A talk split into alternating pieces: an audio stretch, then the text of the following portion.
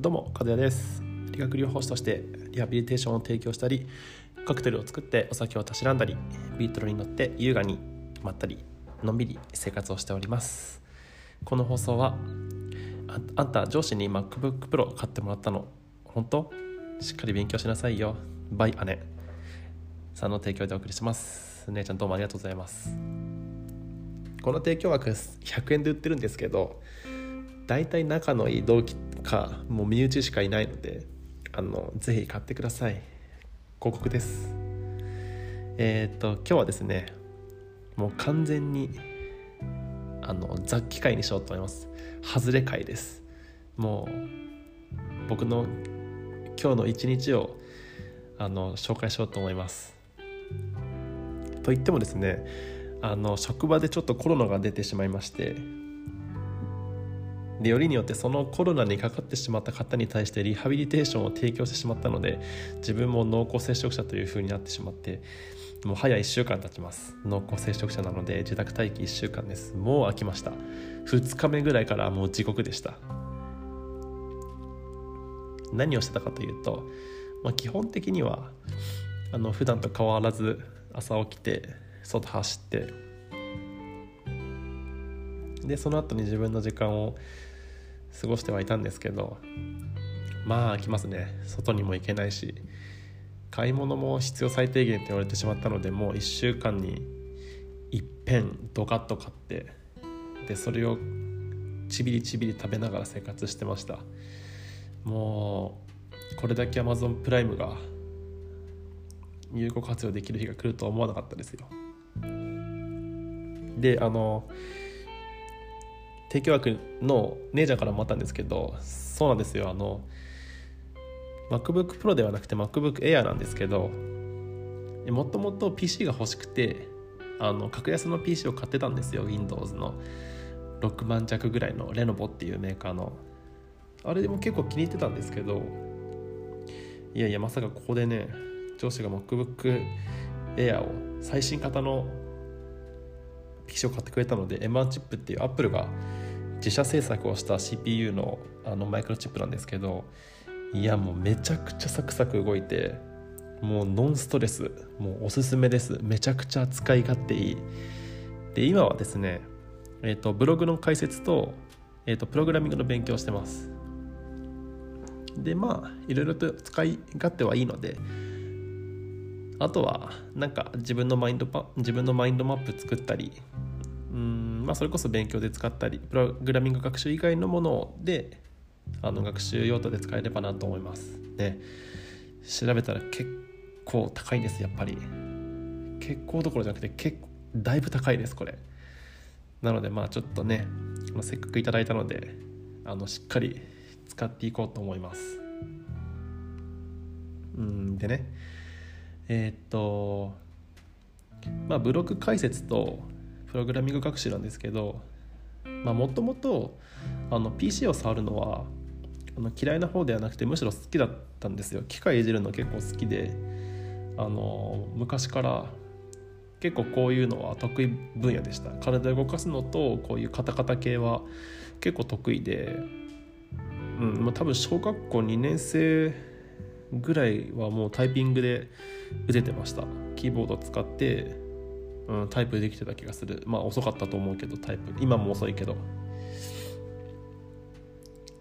でまあスマートフォンがね普及してからはもう PC 使わずにスマホで全部事足りてたのでいらないなと思ってたんですけどねこう学生を学生時代にどうしても PC 使わなきゃできない資料作成とかそういうのはこうどうしても PC が必要だったのであの借りてました。月に確かなんか3000円とかで山田電機とかがなんか学生向けにすごい安くしてくれたのを買ってましたね。あ借りてましたね。まあそんな話はさておき。えー、っとえあそうだ。昨日と一昨日と連日であの気圧に負けない体づくりっていうテーマであの放送配信したんですけどどうでしょうか？やってますか？皆さん。あのぜひ実践してみてください。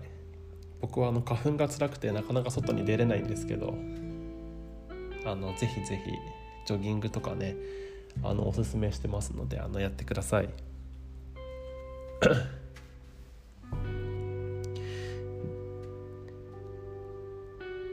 で MacBook 音昨日か。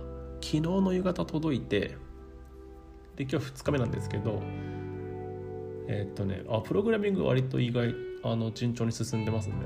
学習時間昨日もね4時間ぐらい勉強して今朝なんか朝からさっきまでずっとやってました。10時間ぐらいやってたんじゃないかな。で飽きないんですよね割全然苦じゃない。なんかむしろ楽しみながらやってますね。あの近くにねエンジニアの方がいればこういう時どうすればいいのってこうこう聞けるんですけどなかなかそういう方がねいないので。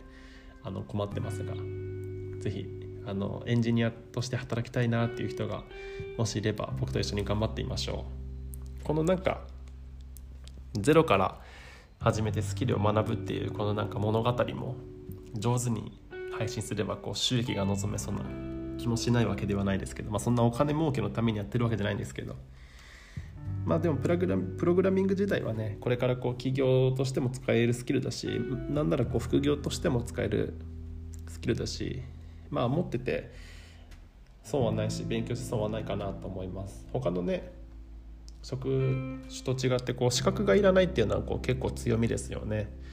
資格がいらずにこう働ける。しかも結構な収入を得られるから。うん。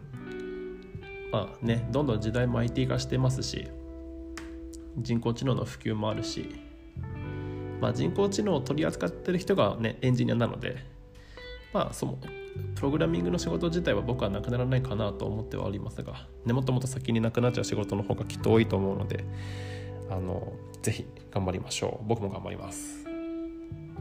はい。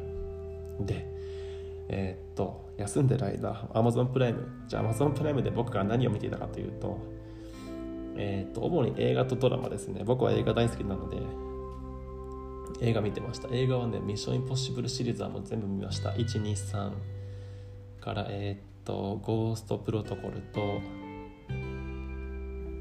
あとはなんだっけ。ゴーストプロトコル。あとね2作ぐらいあったね。フォールアウトあとなんかもう一個あったな。それとあとはね